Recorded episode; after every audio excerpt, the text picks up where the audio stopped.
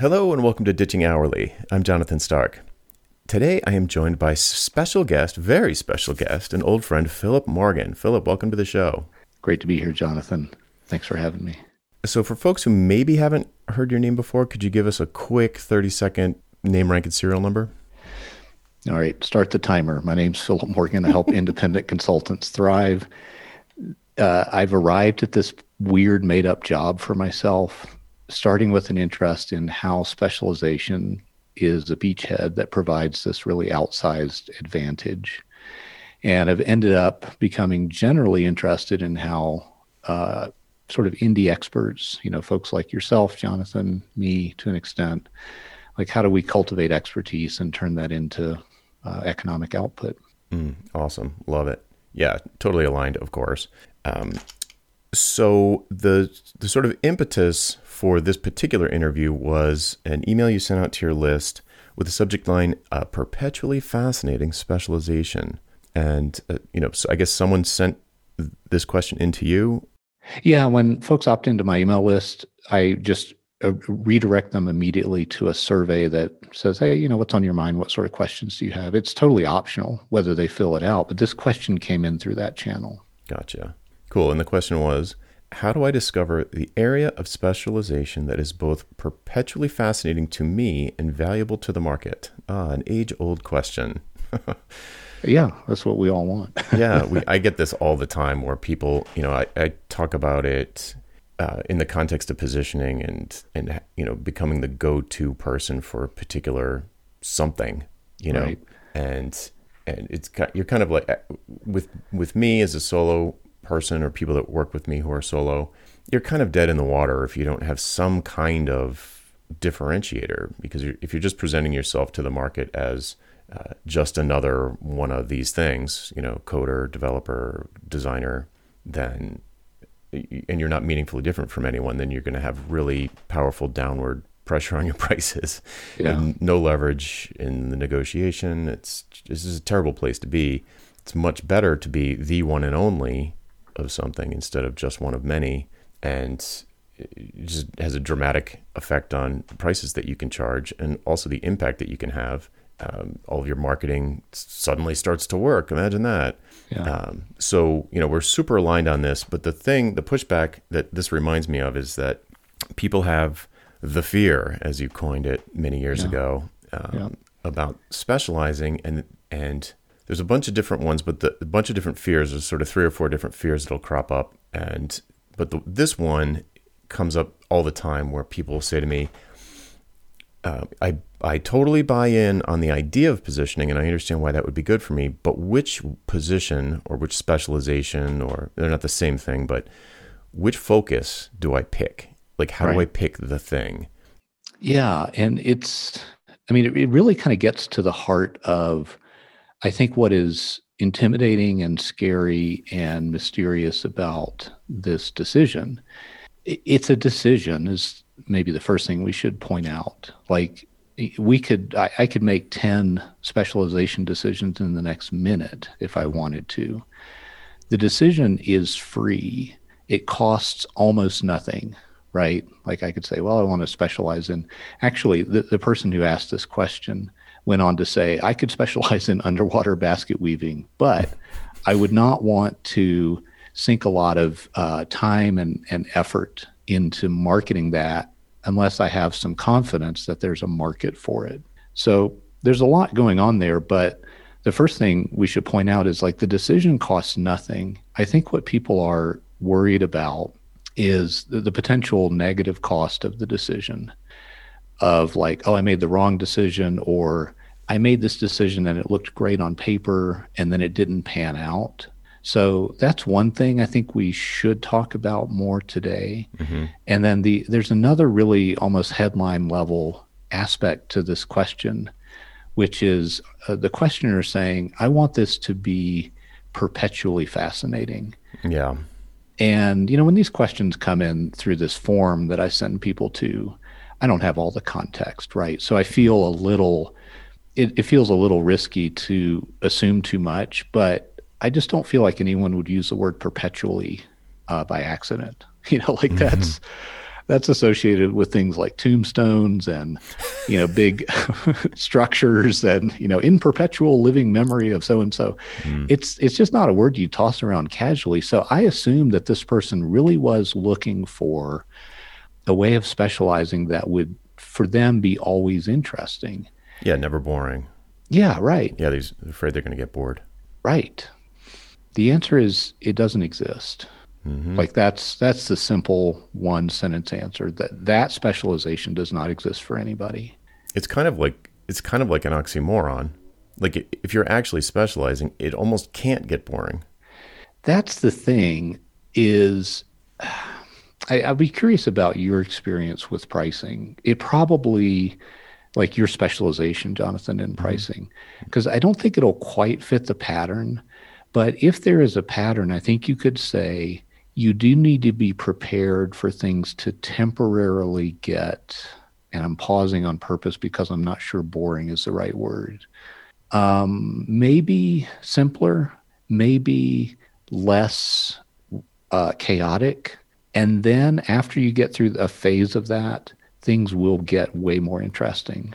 Yeah. Yeah, it's like S curves and you keep breaking through. So you go up you go up the learning curve that you're on and you get to the top and you're like, "Oh, I guess okay, Is I, this it? I guess I right." And then you're like, "Whoa, new door opens." right. and and it's I mean the S curve thing is generally in an ascending you know learning curve going up and you know if, if you imagine an S curve it's sort of like it's a steep incline at the beginning and then it tapers off it plateaus and then it, another steep learning curve and then it plateaus uh, but really there, there's a, a reverse metaphor of you're just going deeper and deeper down the rabbit hole and finding new caverns to explore it's yeah Yeah. I, I I have this sort of mental model of the human skin. This grosses some people out, which makes it even more fun for me to use. But you know, when you specialize, it's like you're getting a hypodermic needle so that you can pierce the outer layer of the skin, the epidermis. It's mostly dead skin cells. It's very thin. There's not much going on there. There's something there, but you have to get through it to get to the good stuff, which Yeah. is the dermis and the hypodermis of the skin. Um, I thought, you know, when I first laid hold of some of these ideas about specialization and started exploring them, and I was like, oh, I'm an expert after six months in this. but that was the epidermis. That was, you know, the thin dead layer where everything is kind of oversimplified and there's not a lot of nuance. yep And I think anyone who's gone deep into a topic can look back on those early days and maybe they look back on them wistfully and say, wow, things got really way more complicated once I under, really understood what was going on in this domain that I'm focused on. Mm-hmm. Or maybe you, like me, feel a little bit embarrassed about the kind of advice you were giving then, where it was it was oversimplified. Mm. Once you get to the deeper layers of expertise, you start to things get really interesting because um, you have to learn more from adjacent topics and sort of synthesize a kind of custom medicine that that you apply to your problem. So let's pick on you, Jonathan. Like you're you're focused on pricing. Mhm. If you were to just off the top of your head list t- t- topics that are not explicitly pricing topics that you have to know something about in order to help people with pricing, oh yeah what does that list look like? Just name a few. The top three are positioning is number one. It's the foundation of everything. Uh, publishing, so that broadly speaking, that would be speaking at conferences, um, uh, writing books, daily email, podcasting, and the third one is pricing itself. So that would be mm-hmm. the, the different ways to price. So, you, but you can't do a good job with with without all three of those things. So, and underneath underneath each one of those top level topics, there are dozens and dozens of of considerations. I mean, I, I teach entire courses on subtopics of one of these top topics. Yeah. So yeah, it's just endless. Yeah, I mean, just to drill into the positioning thing, there's mm-hmm. like psychology of because you're not, eh, you and I are both working largely with individuals, solopreneurs. Yep. So their psychology has this outsized impact on on their ability to implement. You could give them ten good decisions, and if it's me, I'll screw up eight of them because I don't have the psychology to implement those ten good ideas. so there's psychology, there's risk profile, like how do you respond to risk? There's, you know, like in the publishing world, how good do you look on camera?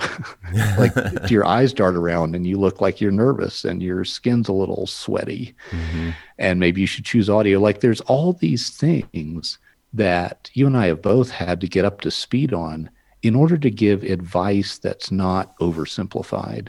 And I think that maps to almost anybody who has specialized. They get past that outer layer of the of the expertise. Mm-hmm. And then they there's this whole world of it's not chasing shiny objects, it's finding the missing pieces so that you can deliver a solution. Yeah, that's a great way to put it. Yes, that's exactly how it feels to me too. You're look you're like cuz you know when you're when you're coaching people, you've got this real-time laboratory with instant feedback you know mm. so you, you can it's one thing to have all these ideas and uh, like you said early on i knew it worked for me and i knew it was i trusted that it was going to work for me you know this process of specialization uh, in my in what i was focused on when i went solo right i was highly confident it was going to work because i was copying my ex-boss who you know i just ran his playbook it worked for him and then i did it and it worked for me but it was that's kind of like saying like I stole his car, you know, and I knew how to drive it, but I didn't know what was going on under the hood. I didn't know why it worked. Right. So, you know, I could tell people, look, you need to be, I didn't even, I don't even think I was using the word positioning back then. It was like, you need to become the go to person for something. Mm-hmm. Uh, at the time, years ago, when I first started coaching people, I was like, just, you know, this exact topic, just pick something. It doesn't matter. Just pick something and like but what anything what are you most interested you know and, and then yeah. you come to find out that um, they can't do it like they cannot make themselves do it so then opens up a whole rabbit hole of me being like all right let me lift up the hood on this car and see what's going on in here right and it and you know there's like a bottomless well of fun new things to learn to to help you be more effective at helping other people get over these hurdles one of the complications that gets introduced then is you have this uh, this decision that you've made. Okay, I'm going to help people with pricing, right? And now you know all this really cool stuff. It wasn't shiny object. It wasn't the pursuit of shiny objects. It was the pursuit of the components for a complete solution. Yep. Where you reduce the failure rate of your work and you're you just you're effective more frequently because you know you have all these pieces that you can bring to bear on this problem that's that seems simple at first and now you realize oh there's a whole engine under here yeah. you know an eight cylinder internal combustion engine mm-hmm. Anyway um, how much of that do you start exposing to people? That's one of the complications that comes up in that middle layer. Mm. um, but you haven't really you have not to be clear really changed the specialization. And now and you've you've got this whole vista of stuff to learn about and it's exciting because it makes you better at what you do. It's not it's not like a distraction. It's not a relief from boredom it's it's just a quest of something that works more robustly more effectively. Yeah it's a relief of tension that has been created through failure. So right. so like uh, it feels like hunting for puzzle pieces but that's not the greatest metaphor because with a puzzle you can sort of see what's missing. Right. But with the, with what you're talking about it's almost like you think in the early stage, you think the puzzle's done, and then you find that there's a whole section that you missed, and then you're like, and then that creates this tension or like a hunger or an itch yeah. that, you, that you need to scratch. So it's yeah, like you said, it's not like oh I'm bored, let's learn how to do Kubernetes today, you know, for right. no reason, uh, just because it's people are talking about it. You're like, hmm, what's that? It's it's very different from that. It's more like um, it feels much more urgent, and there's almost never a question about where to find the piece. It's more like, okay, I see this hole. Where? How do I fill that hole? It's very directed. Yeah, it's it's innov- it's innovation work. It's yeah, invention. Exactly. And, but you don't get to do it unless you get through the outer layer. That's the thing. Is at the outer layer, you think, oh, just you know, raise your prices, negotiate on value. You know, you have these ideas that are true, but they're simplistic versions yeah. of the real thing, right? Yeah. But you, so you don't really know what all that innovation work is going to look like when you're in this early phase of specialization. So I'm really sympathetic to folks who are like, this is a difficult decision because I don't know, it's sort of like um, if you, I guess if you have kids and you're trying to help them learn a form of discipline, and you can see all the ways it's going to pay off later in their life to have this discipline, whatever it is, mm-hmm.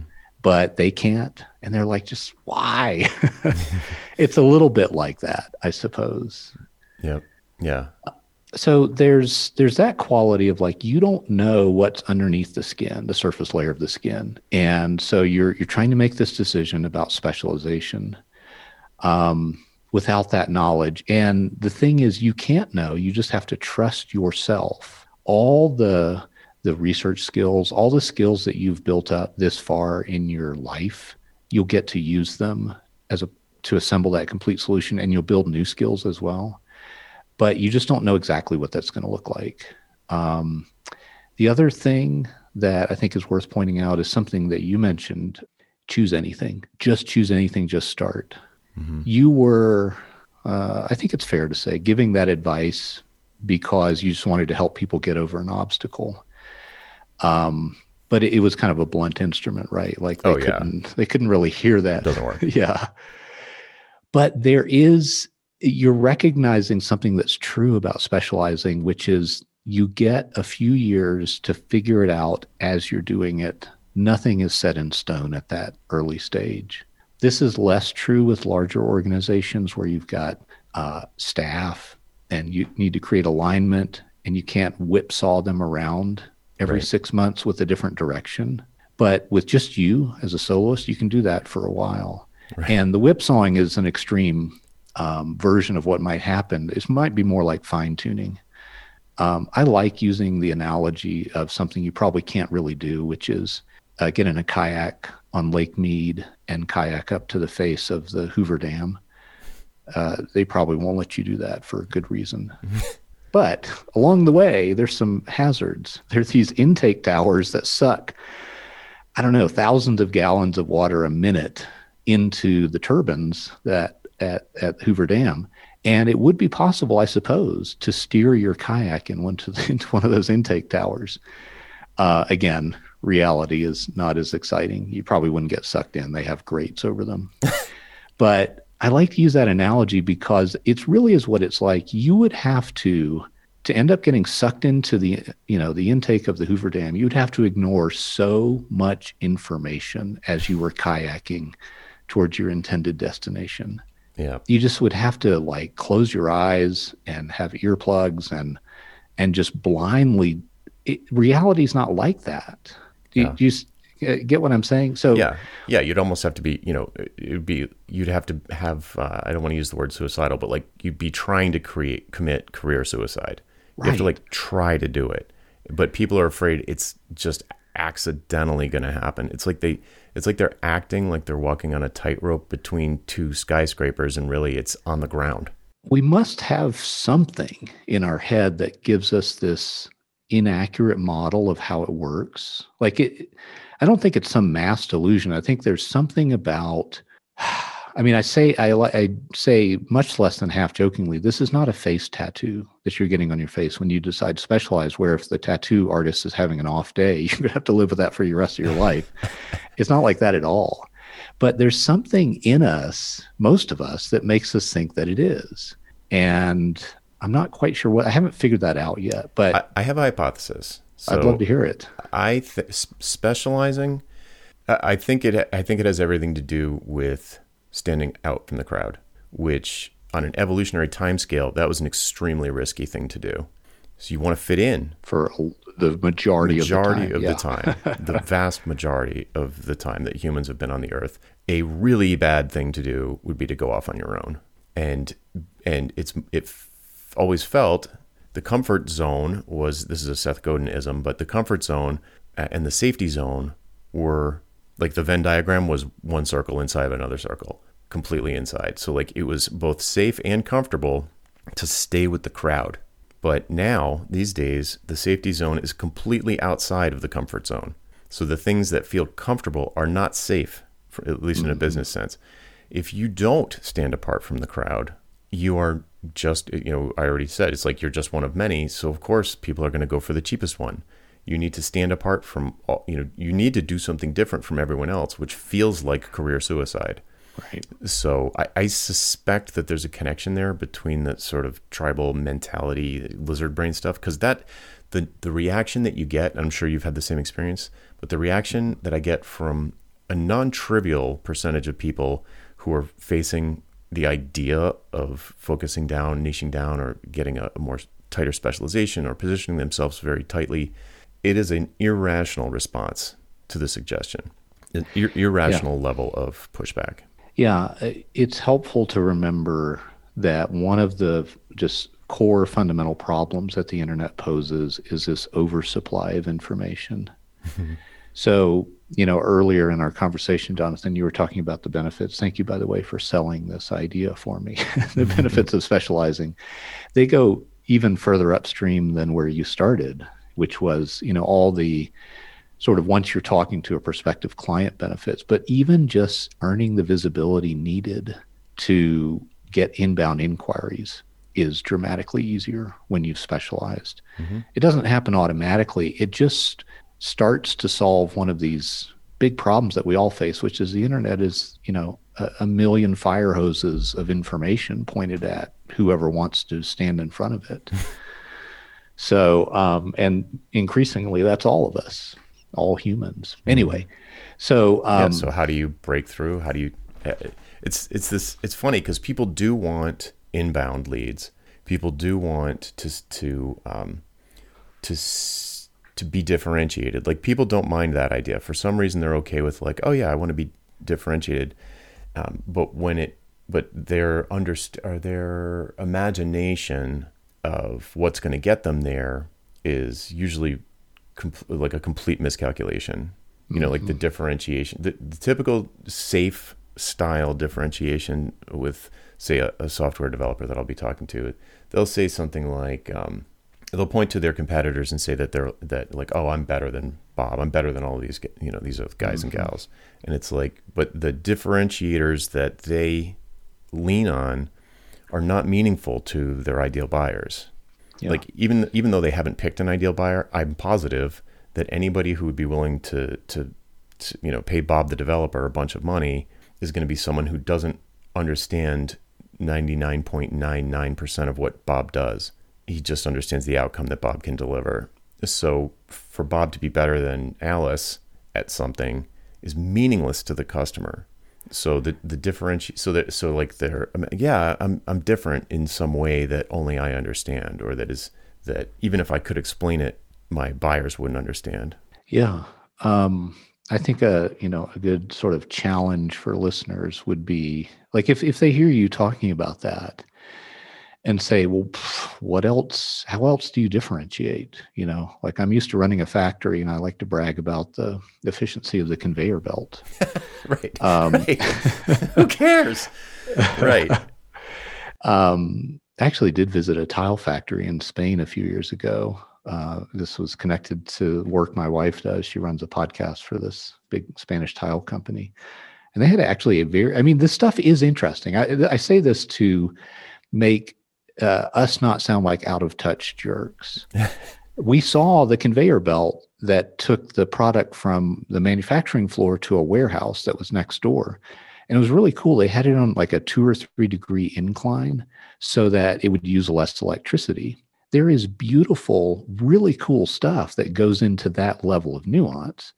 But the challenge for listeners, if they're saying, well, you know, what else, how else can you differentiate is I would say, ask yourself, how do I help my clients respond to or initiate change in a way that it really helps the clients?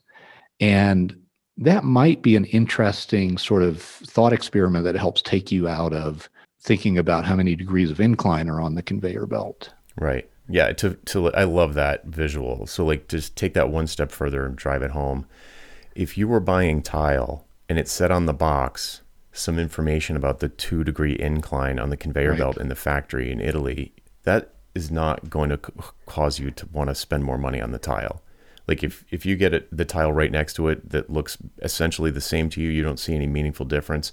It's five dollars cheaper per box, and the only difference between the two is one was delivered yeah, on a two right. two degree incline conveyor belt.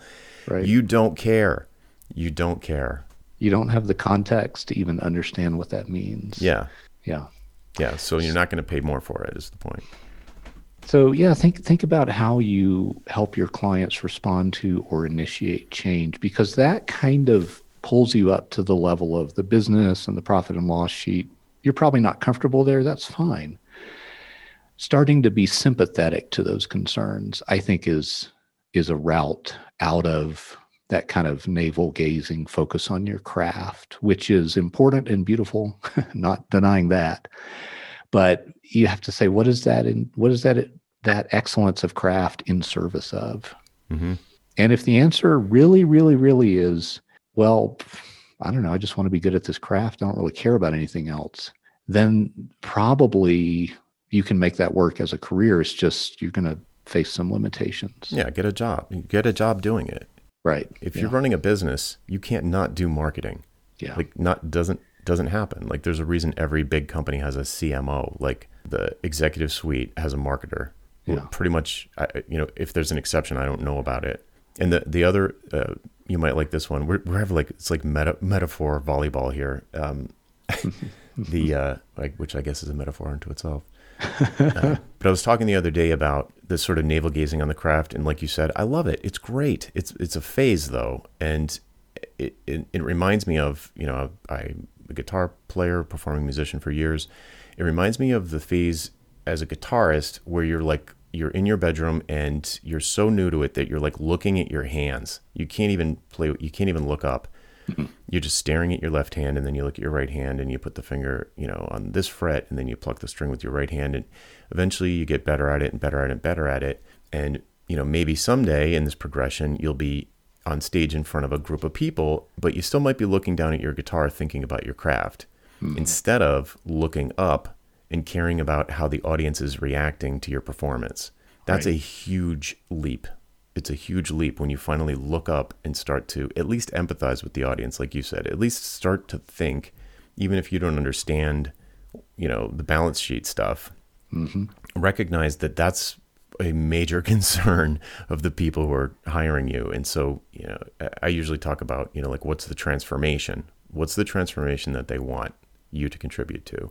you know, which is the, basically another way to say what you said already, which is like, what is the change, right?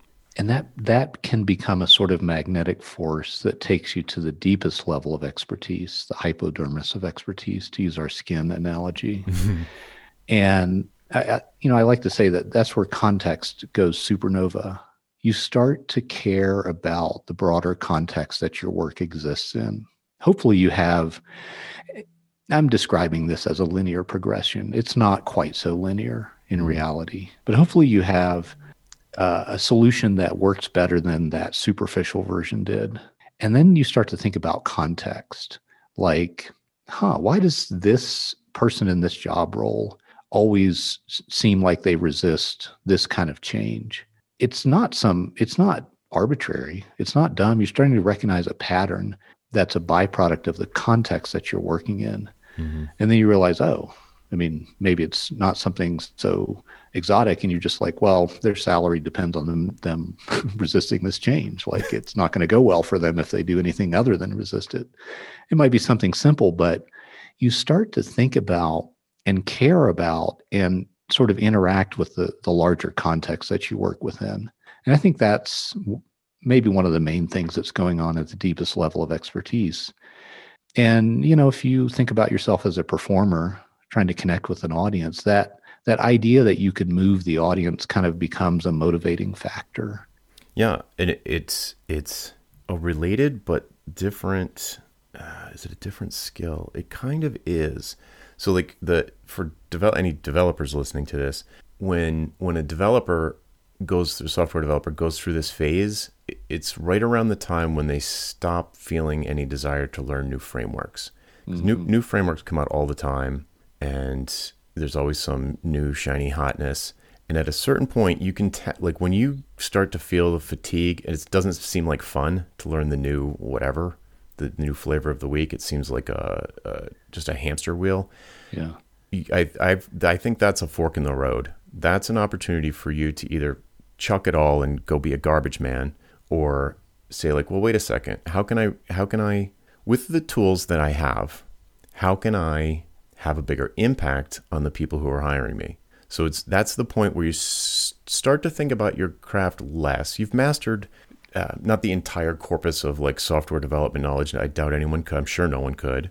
Sure. It just changes too fast. But at a certain point, you're really, really you have mastered the tools that you have chosen, and and you're not you're a little bit less. I don't want to say bored, but yeah, it's a little bit like bored. I mean, you're kind of bored with the tools you have, but you're amazing at them. Mm-hmm. And then this new hotness comes out, and it's like, do I really want to learn? Do I really want to go all the way back down the learning curve? Yeah. And, and like, what's that even going to do for me if I do?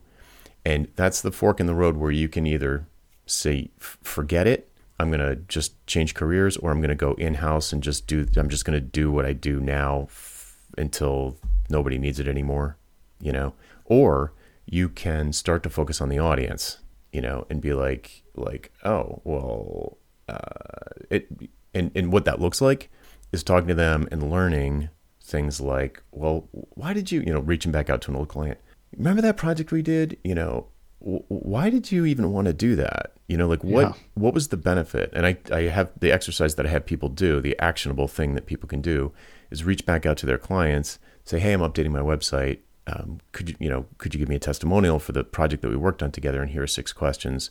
If they say yes, here are six questions that you could answer, and they'll give you a results-based testimonial. And the the thing about that exercise is it because the thing the thing about that exercise is it articulates to the the software developer, like my student, it articulates to them, their client articulates to them the value. And it, it has nothing to do with elegant code. It has nothing to do with um, Uh, like like your mastery of your skill. Nothing. It's always really high level stuff like it transformed our business. Oh, how? Well, our our conversion rate doubled or our our workflow was so smooth that we were able to scale to other regions. You know, this really high level business stuff, you know, and and it opens the person's eyes to like, oh wow, the whole time, you know, I just felt like I was writing amazing code, but really what I was doing was creating this transformation, you know, and Yeah. it's this it's that this is that point when you're kind of bored of what you do or you feel like you've, you've, you have this sense of mastery. It might not be boring, you might still like it, but uh, but you're you're turned off by the idea of constantly learning a new framework, and then you can. That is the point where you say to yourself, "Huh, maybe I should focus. Maybe I should focus on the audience." Like Yeah. Bruce Springsteen's a mediocre guitar player and a mediocre singer, but he is so focused on the audience that he creates an amazing experience using this sort of limited tool set that he has. I mean, he's, he's a great musician, but you know, he's a he's a great performer. He's not a virtuoso on the instrument, but he doesn't need to be because he knows how to Yeah. connect with the audience and get them what they want. That's a great example. I have always uh, enjoyed the NPR Tiny Desk concert series, which you can find on YouTube uh, pretty easily, at least here in the United States. So they've eh, during the pandemic have been uh, inviting artists to you know record something at home or in some local uh, venue and and send it in, and the difference is so interesting. I think it speaks to what you're just talking about, Jonathan. To to look at, um, so I mean, sometimes it's the same artist that has performed physically there at their, I don't know, Washington D.C. or New York or wherever wherever those are recorded, uh, with a, a small audience there, and then recording usually where the audience is like the camera dude, right, who's operating the camera. Um, it's palpable and it really is a, a nice sort of artsy metaphor for what happens when you start thinking about the the context where your work exists and how it can how it did or did not have impact in that context and then how it could have more impact if you change some things about how you approach it so that's just a, a fun thing folks can do it's it's not exactly a direct teaching instrument to look at some youtube videos but you, it's the same feeling really Yeah. Yeah. When you're a performer, like what you're describing, um, it's nice to know that it is obvious to the audience um, because, you know, it's like I used to play. I literally gave myself carpal tunnel syndrome playing like 18 hours a day. I would like just eat, sleep, and drink the guitar for a long time. And it was the same way when I first really got into coding professionally. I was just loved it. I just loved the the the physicality of it. I just loved Yeah. everything about it Um, but now I, I can't barely make myself play in my bedroom. You know, like mm-hmm. what's the point? There's no like because I've gotten to that point where it's like, yeah, uh, this this is my set of tools. I'm not gonna learn sax at this point. Right. I'm not gonna I'm not gonna start doing jazz fusion. I'm like a dopey heavy metal like rock guy. Uh-huh. Yeah. So that that's kind of not that I couldn't branch out into something else, but it's just not interesting to me at this point. So what would make it interesting is uh, an audience, honestly. Yeah. And it's not interesting if there's no audience, so it's just like really boring. It's the same. It's the same with this stuff now. Like when I do a solo podcast episode, I'm not talking to someone, or it's not a webinar with like an audience. I, am like, oh, I have to start over a hundred times, and it's yeah. just like there's no energy to it. Just like the there's just no wind in the sail if you're not connecting. Even if you can't see the other people, if you know they're there, there's like um, a different kind of energy, and it's it's it's and it's scary, right? It's scary to yeah. look up at, from your fingers and, and start and see like a thousand you know pairs of eyes staring back at you. It's yeah. that can be a lot of pressure, but that's the like that's the you know you need to, to muster up the courage to get to get, I guess get over that hump or whatever it is and start to worry about their experience, the client experience. That's that's what I love about the kind of human beings who hire me to help with some part of this journey and maybe it's most human beings. Um, I'd like to think that it is. You get to that point where bored, you you are bored, and instead of it being a, a destructive thing, it's like a it's a creative thing that leads you to say, "What is okay? I'm good at X. I've gotten past the superficial level with this, but what is it really for? Like, for what purpose am I good at X? Right. And one answer, it's not the only answer. Uh, one answer is, oh, I could help a lot more people if I if I acquire some new skills, learn some new things, push push into and beyond a, an area of discomfort. Wow, I could. It's not that you and I, I think, are not trying to push people to build some kind of audience based business. When we use audience, uh, that word, I think folks should not take that too literally. But they but they could think of the group, the the broader, larger group of people that they could benefit. Uh, you know, their skills could benefit them, and mm-hmm. and that creates this growth that takes you deeper into expertise and into mastery. Maybe the mastery of your skills doesn't increase, and it's a sort of a new learning. And that ultimately is why when someone says, you know, I want to make one decision about an area of focus that's going to be perpetually fascinating to me. yeah, me. to bring it back, right? Yeah, I say that's not going to happen, but something better will happen.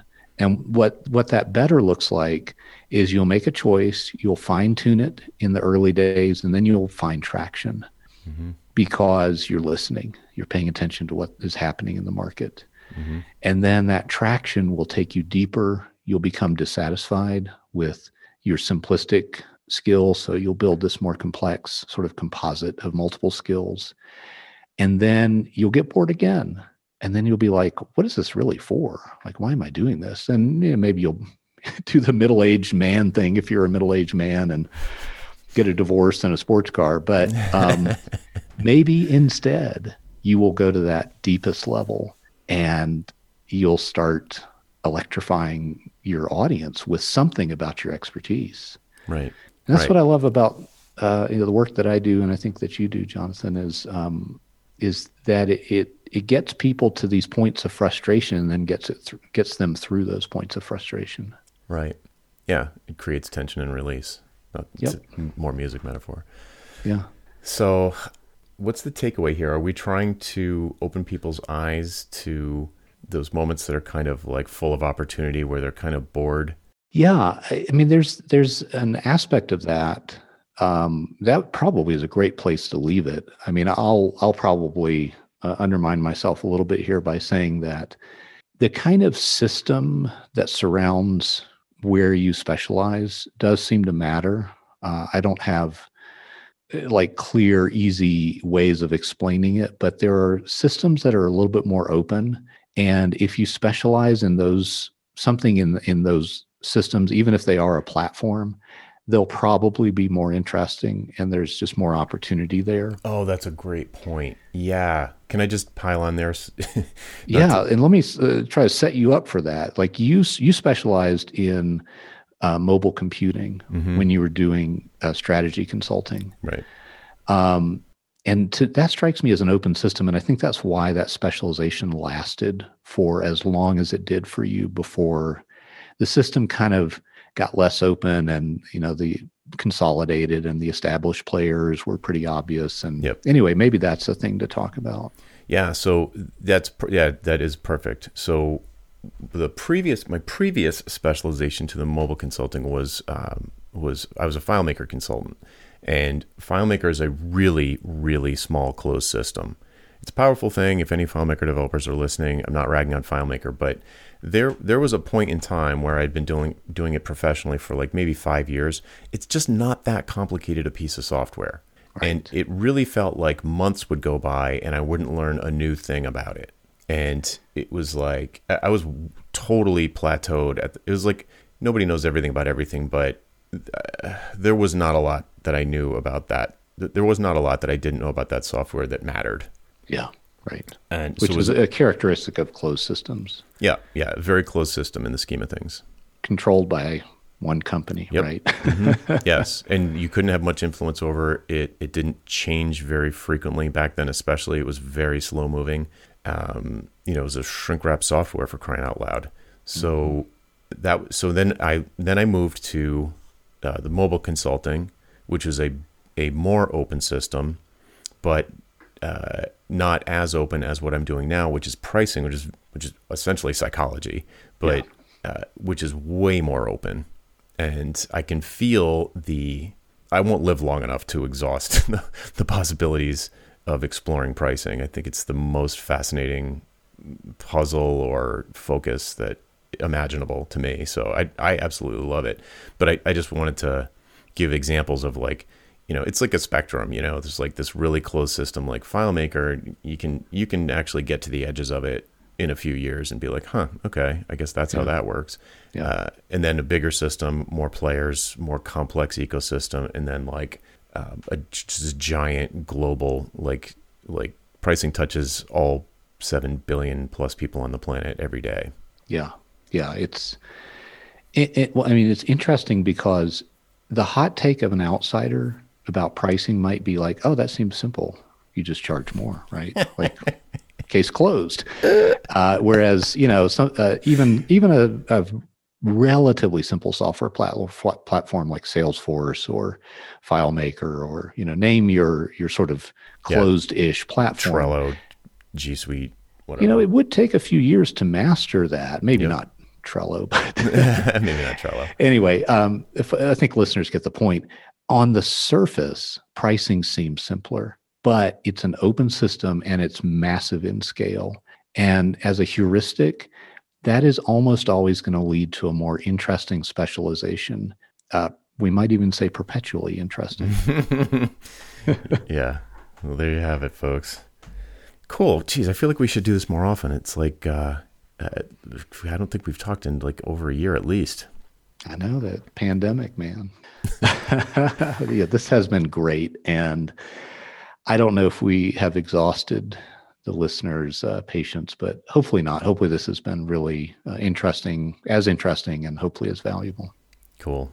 Well, where can people find out more? Maybe join your mailing list. They could go to philipmorganconsulting.com. There's one L in Philip. Uh, if they wanted to, they could go to positioningcrashcourse.com and they could take an email course there that talks about some of this stuff. Um, I'm going to be honest, that course is a little bit out of date. It needs to be updated, but it's a good starting point. All right, Philip. Thanks so much for joining me. Uh, I really appreciate it, and I think people are going to value it. Great being here with you, Jonathan. All right, that's it for this time. I'm Jonathan Stark, and this is Ditching Hourly. Would you like to learn how to get paid what you're worth? How about selling your expertise and not your labor? What about making more money without working more hours? We work through all of this together in the pricing seminar. Registration starts soon, so head on over to thepricingseminar.com to add your name to the announcement list. That URL again is thepricingseminar.com. I hope to see you there.